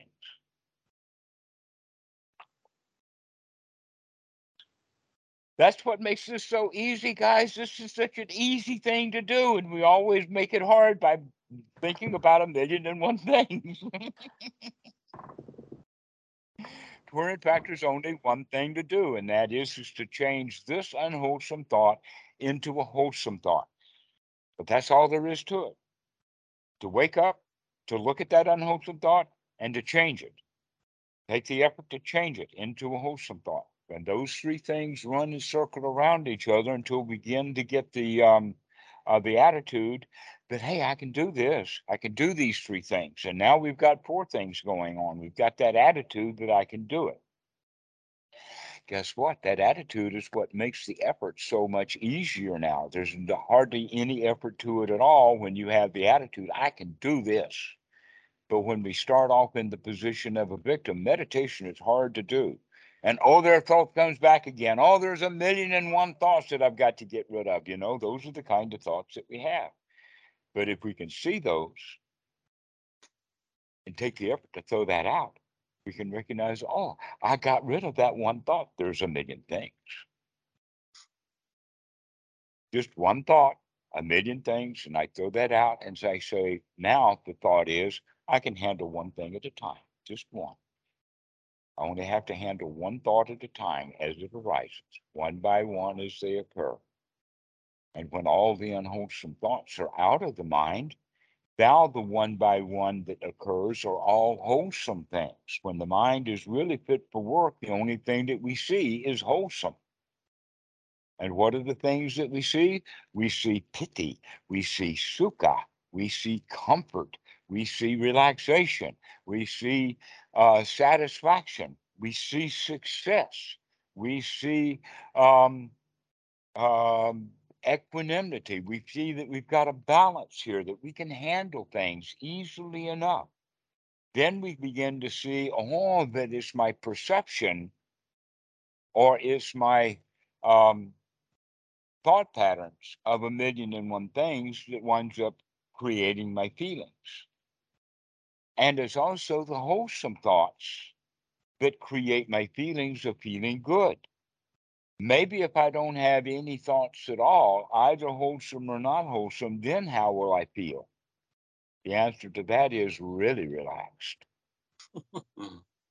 So the thing that like really is um, curious because that's actually what I wanted to another question I wanted to ask is that when the thoughts begin to get very very wholesome and it's they I kind of not sure if because like I said it sounds like um, if you listen to the present moment like a voice of wisdom will speak to you and you'll have kind of experiences or images. And so like the kind I've been wondering like how those relate to am I supposed to do those things or are they like are they images from a kind of higher power that I'm supposed to do or lessons or Does that have to kind of like They are when you are might- a lower power. that's what? I say they are, they do come from a higher power when you're a lower power. Which is just an attitude of a loser. Oh, there's high powers up there. There's it's- a million and one high powers up there. Yeah. But when you recognize, oh no, there is not a higher power, that in fact, if it is a higher power, it's the higher power of the instinctual mind over the power of the wise mind. So, in fact, you could say that the higher powers are actually what you're victimized by. Well, the thing is that become- like a bigger version. your own. Go ahead. Go ahead. No, that was the thing is that it feels like a bigger version of me or like a wiser me or a and I get the kind of I guess I just use the um like direction because it does seem like that it, because it seems like we're identified with the instinctual self and then the real self is the bigger one and so like kind of I don't know it's just so weird to feel like something is part of you it's like a split mental kind of um I don't know. It's just like a weird s- splitting with the sense of self and like kind of I know that's the whole idea then is, is that I will congratulate you from going from the victim self into the higher self. But then you begin to recognize that that too is just a form of selfishness. That in fact, a way of looking at it, a very clear understanding is, is that you're not the thoughts, that you're different than the thoughts. In the beginning, we think I am the thoughts, or these are my thoughts, or I'm victimized by a, a million and one things. I am the one who is afraid of a million and one things. Then we draw that out and say, wait a minute, that's just a thought. I am not that thought. And by saying I am not that thought, that means now we have full control over that thought and we can change that thought from an unwholesome thought into a wholesome thought. Like one thing at a time. I can handle one thing at a time. So that's a new form of selfishness. But it's much more wholesome than the old form of selfishness because the new form of selfishness is the selfishness of the winner. But then later we get to the point of recognizing, hey, the winner and the winner's attitude, I'm not that either. I'm just the observer of the winner's attitude. And then I recognize even later than that that I'm not even that observer. There is just merely observation. And then that leaves the question of, well, who am I? And the answer to that is that's not the right question to ask. That's an irrelevant question. Who am I? Because you're a completely moving a target. Sometimes you feel like a nut. Sometimes you don't. Sometimes you feel I am that thought. There's a million things. Sometimes you feel like the thought I can't handle this. Sometimes you feel like the thought I'm the observer of this. And so who I am is all over the place. And you're never going to pin it down. It's like putting your own uh, uh, eyeball under a microscope. You can't do that. It's like a camera trying to take a picture of itself. A camera can't take a picture of itself. It can with the aid of a mirror, but then it's not a taking a picture of itself, it's taking a picture of a mirror image of itself. And so the Buddha recommends it's not appropriate to ask that question of who am I or what is the self? Because what is the self is constantly a moving target. Even asking the question of who am I is a different self that's asking that question of the one who was saying, oh, there's a million things. Different people and you're a moving target. The real question to look for is what's in the mind, is that dukkha or not? Is this unsatisfying? Is this unwholesome? And believe me, a million and one things, that's dukkha. It's grandiose. It makes us Oh. feel like a victim. that's the thing. That was the thought that it was. Like I didn't recognize it was grandiose because the wholesome thoughts, if you get if they come just right, then they will seem that they're very true and that it's like some kind of vision or some higher like your higher self talking to you and giving you lessons, but it's actually some kind of uh, grandiosity that's happening because the state is unbalanced in like the positivity or something. Okay, well, let's change the vocabulary slightly from higher and lower, which is judgmental, into the quality of noble. So you can have noble thoughts, which would be then uh, transcendent or uh, lokuttara or above the situation. A little example of that is is that um, one of the students years ago told me this, and I thought that it was so great I should use it more often. And that is that each one of us is an emperor of our own pile of dirt. the question is, are you going to be buried under your own pile of dirt? Are you going to be on top of your own pile of dirt? Or the third option is, are you going to be struggling trying to get out of your pile of dirt? Now, the ordinary mind is just buried under a pile of dirt. Meditators are struggling to get out of their pile of dirt. Correct practice of anapanasati for the Dhamma dude is to recognize you're already out of your pile of dirt.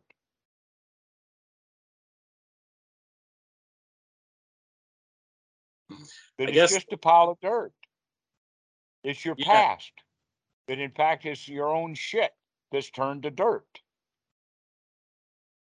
Been I guess- composted.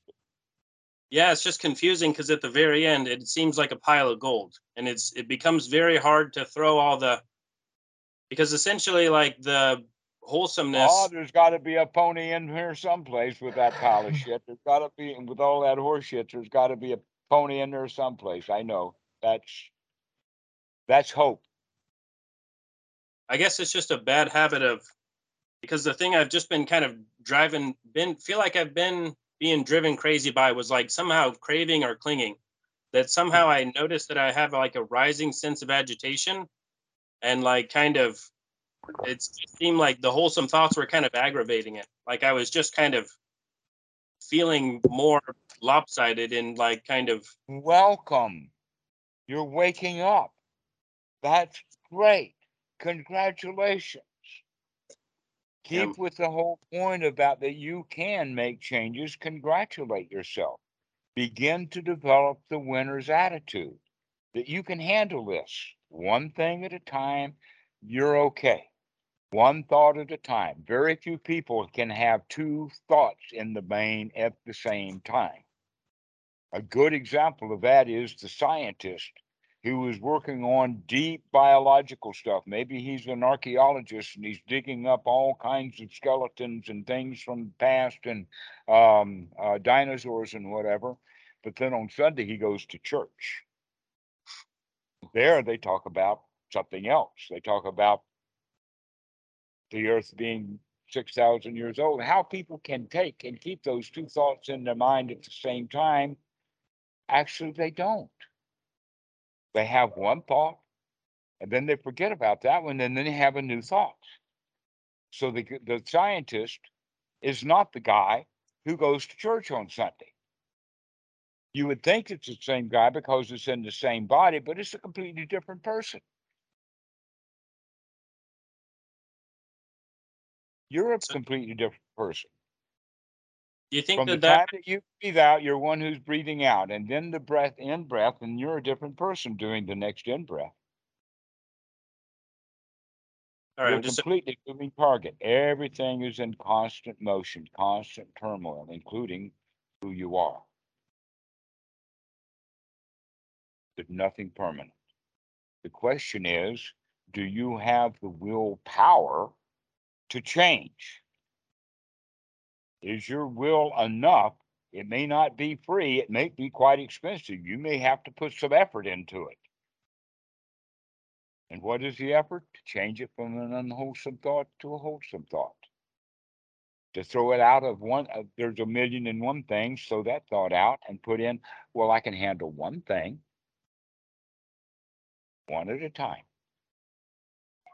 Robert, your hand is still up. Yeah. Um. Can the mind um focus on two things at once? Pardon? Can the mind focus on two things at once? No.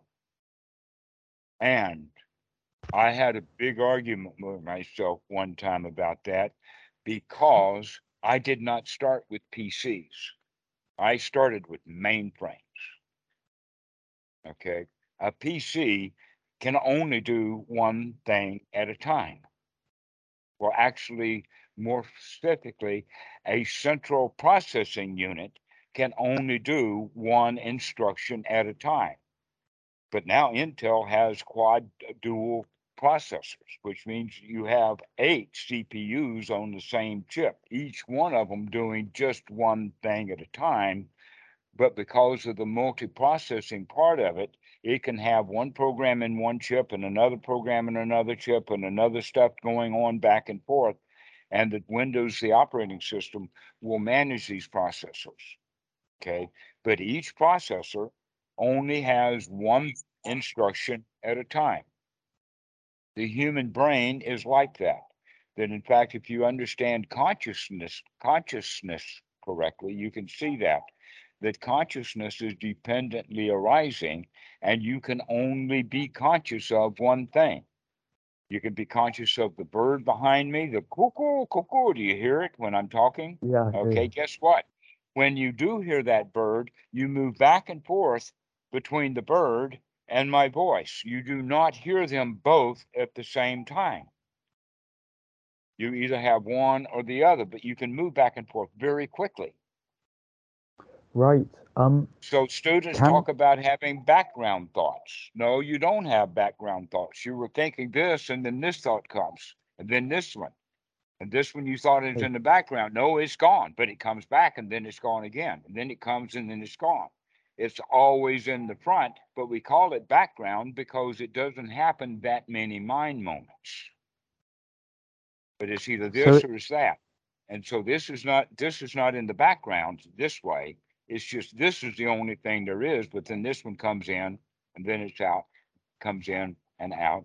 And we call that being in the background. Or in fact, it's not in the background. It's just momentarily coming up. If you start watching very closely, you'll see that. You'll see that you can only have one thought at a time, but it only is there for a tenth of a second or so. Matt, you got your hand raised. Yeah, I just wanted to say it's really easy to see this happening. Like when you're driving, I don't like people talking to me. I don't like to talk because it takes away attention from driving. So I'm spending more mind moments like trying to talk to someone instead of focusing on what, what I need to do. And you can see the same thing happening when you're like looking at your phone, like browsing the news or whatever, and someone's trying to talk to you. You, you can't do both at the same time. It's like it's it's just back and forth. It's too hard to do both. More And it's than annoying. that, You'll, you'll get like annoyance coming up. Absolutely. Okay, so let us say that you're uh, you've got your cell phone and you're on YouTube and you've got a video that you want to watch and to listen to. And three three seconds or three minutes into watching that video, what are you doing? You're scrolling, looking for the next video to watch. Guess what? While you're scrolling, you're not watching the video that you were watching the Right. video that's playing on the cell phone and the words that are being spoken on that you're not paying attention to you're only paying attention to and you can only pay attention to one thing at a time. But the mind is jumping like this all over the place boom boom boom boom boom boom boom. When we can get it stable and keep it very stable then when it booms we can see that.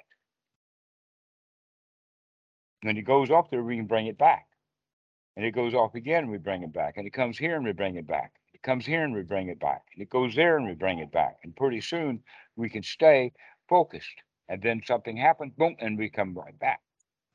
But normally what happens is, is that we go up in there and we stay a moment and then we go over there and then we're over here and then we're bouncing back and forth.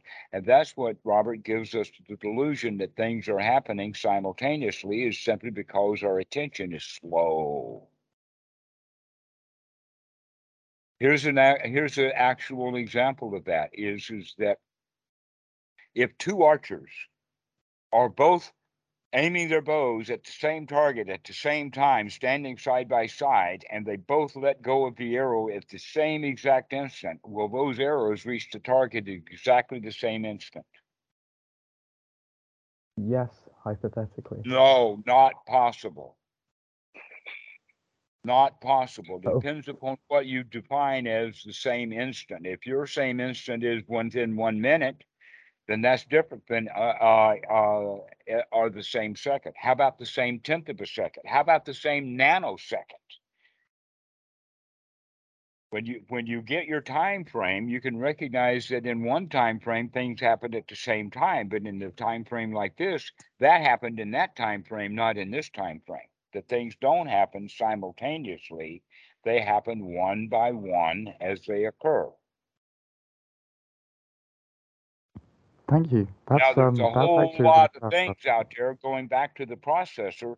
There's a whole lot of processors, each one of them doing one instruction at a time.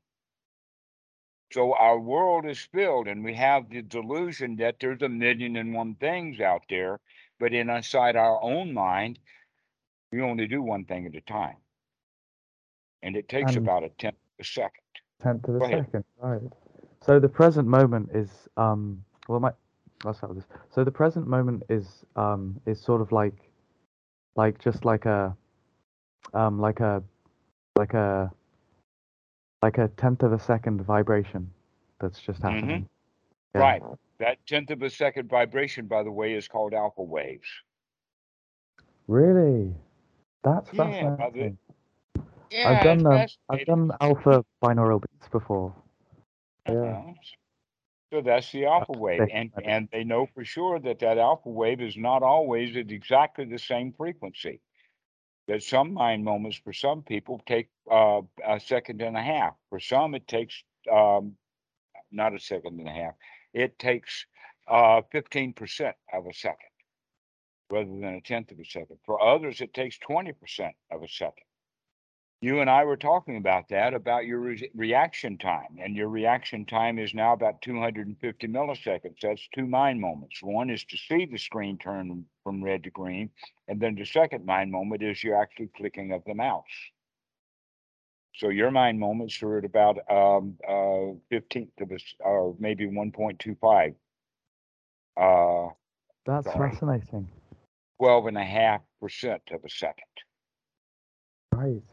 So can you speed up your alpha waves? This actual anapanasati is a practice of developing the skill of getting our reaction time faster and faster. Yeah, that's one of the things I like about um about just trying to silence thoughts in general. Um, I I I mean it, they're not really silencing wholesome thoughts. I just mean verbal thoughts because you have to move so fast to to get the thought as soon as it starts and keep it to just the um uh, bef- before it, you, you know the mind says like a full word, and uh, it, it's quite engaging. It, it sort of keeps you on your toes a bit. Right, language in fact is quite slow. How many mind moments does it take for a whole sentence to come out of my mouth? And how many mind moments does it take your mind to take in that sentence and then make sense out of it? Yeah, hundreds. takes hundreds of mind moments sometimes, exactly. And so now what we're doing is beginning to look that look at it. How quick can we catch that stuff? Because the slower we are at catching it, the more mind moments we're going to have in dukkha. One one moment after another mind moment after another mind moment until we catch it. Then we can make that change. Like, how many moments can we spend thinking about there's a million and one problems that need to be solved? Right? Too many, far too many. Too many, too many mind moments of, of too much happening. Instead, what we can do is we can say, no, let me be fast. Let me wake up. Wake up quickly. Wake up strongly. What I mean by waking up strongly so that we can then take the effort to make that change so that I don't have to have unwholesome thoughts in the mind. I can take them and make them wholesome.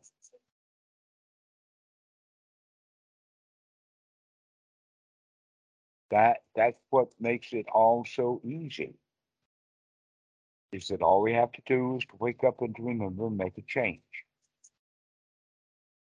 Wake up and remember to look to make a change. Wake up and remember to look to make a change over and over and over again. And pretty soon you can begin to see the mind doing that too. And as we do that over and over again, confidence begins to build. That if you There, um, you can do it. Yes, go ahead. there seems to be this function of the mind to um, focus in on certain um, sensations at the exclusion of others. Um, so I'm not always taking in um, the entirety of the, the present moment all at once. Um, I'll I'll only be taking in like some some uh, tingling in my elbow, and sort of ignoring the rest of it. But I'm uh, I'm guessing because um, For one mind Um, moment, right. Then we can right, move right. that mind moment to something else. That's the whole point. That once we learn how fast the mind is and how much control of it are, are we are, we can in fact be able to manage a whole lot of data coming in and processing it quickly. Uh, actually, there is a kind of game that the Theravada monks play with each other, and that is the game of uh, sneaking up on someone. Achan Po played that game with me, and he played it at a heavy duty level because he would stand out in the front of the yard of my kuti and wait to find out how long it took me to look out the window or to figure out that he was there. Could I feel his presence? And that was a major skill that I've learned. So now that, that nobody can come in the yard without me knowing it. If I'm in the house, people can come into the yard because I'm not paying attention. But if I'm out on the porch, there's not anything that's going, I'm going to be missing. For instance, when I'm talking to you, I can still hear the cicada. I can still hear the whippoorwill. I can still have knowledge that the dog is sitting right here. This case, Yes, scratching yeah. butt. So e- even though the mind only looks at one thing at a time at a tenth of a second, the size of moving I'm, all I'm over sort the of place. Right. I'm Mhm. sort of uh, the size of that attention, the size of our sphere of of what that one thing is can change, right? Like that one thing could just be tingling, or it could be the whole present moment, or it could be. So even though there's not two different things happening at once, the sort of the sphere of the sphere of uh, attention. um, Yes, and so the ordinary mind is not aware of that, and so we talk about things happening at the same time or simultaneous or background thoughts and all of that kind of stuff. But once we gain the skill of being able to keep the mind steady, that means that we can, in fact, let it go over there and then come back because we're now in control of the mind. That in fact, we can use that speed of the mind to our advantage to where before, when we had no skills, the speed of the mind was to our disadvantage. So Right, because we have the skills, we can make that quickness of the mind become um, a part of our awareness. So how do I know when Tam is coming? I don't know how I know that she's coming, but many times I know that she's coming within, let us say, a half a second or so before she becomes visible. Because out at the yard there, uh, there's trees and houses and, and, and whatnot like that, and she comes down the road and then makes a, a left turn into the property. I know that she's there before she makes that left turn. I can't even see her, but I know she's coming. Mm, mm. How do I know that? I don't know how I know that. But I do know that if I'm really paying attention to what the computer's doing and stuck in that, I'll miss her. But if I'm just open and aware, then something happens and I know it immediately. So this is part of the training that we need to go through is the, is the training of being open literally to all kinds of things that are happening one by one as they occur, but they're occurring at a very, very high speed rate.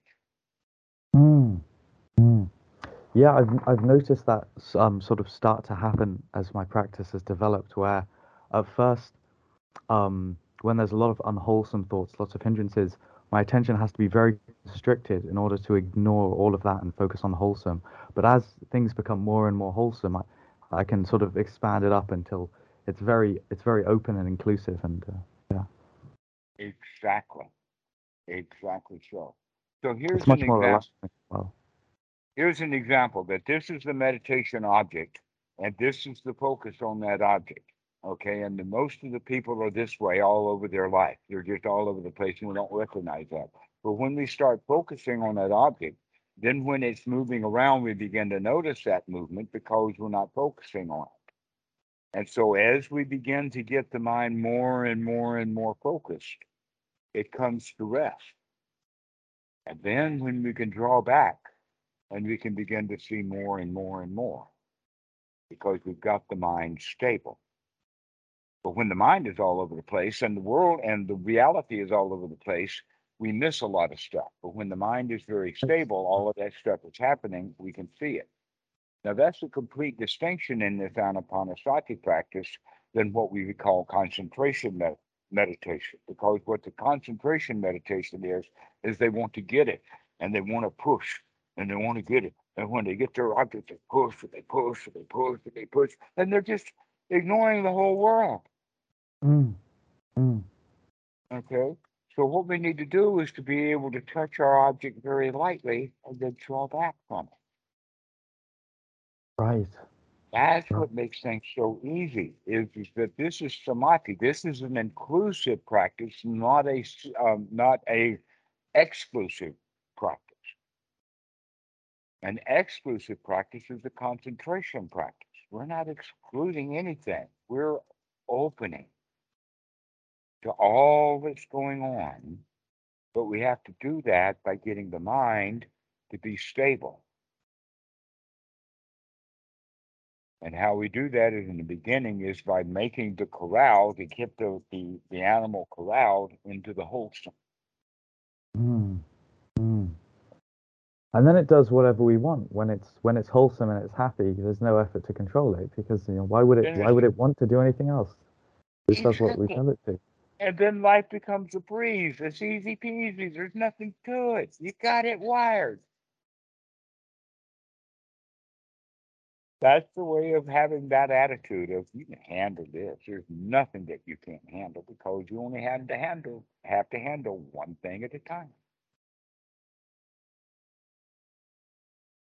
Guys, we started off with uh, 14, I think, was the top, and now we're down to eight people are leaving. And I recognize that that's because we've been running at two hours and 15 minutes. I didn't even know that we had been going talking this long. This feels like five minutes, but I also recognize a whole lot of stuff's been going on for the past two hours and 15 minutes.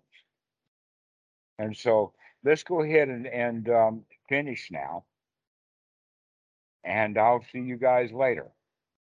This has been a marvelous talk. Thank you very much. I especially appreciate Scott and Corey and Robert for their, their questions and, and whatnot.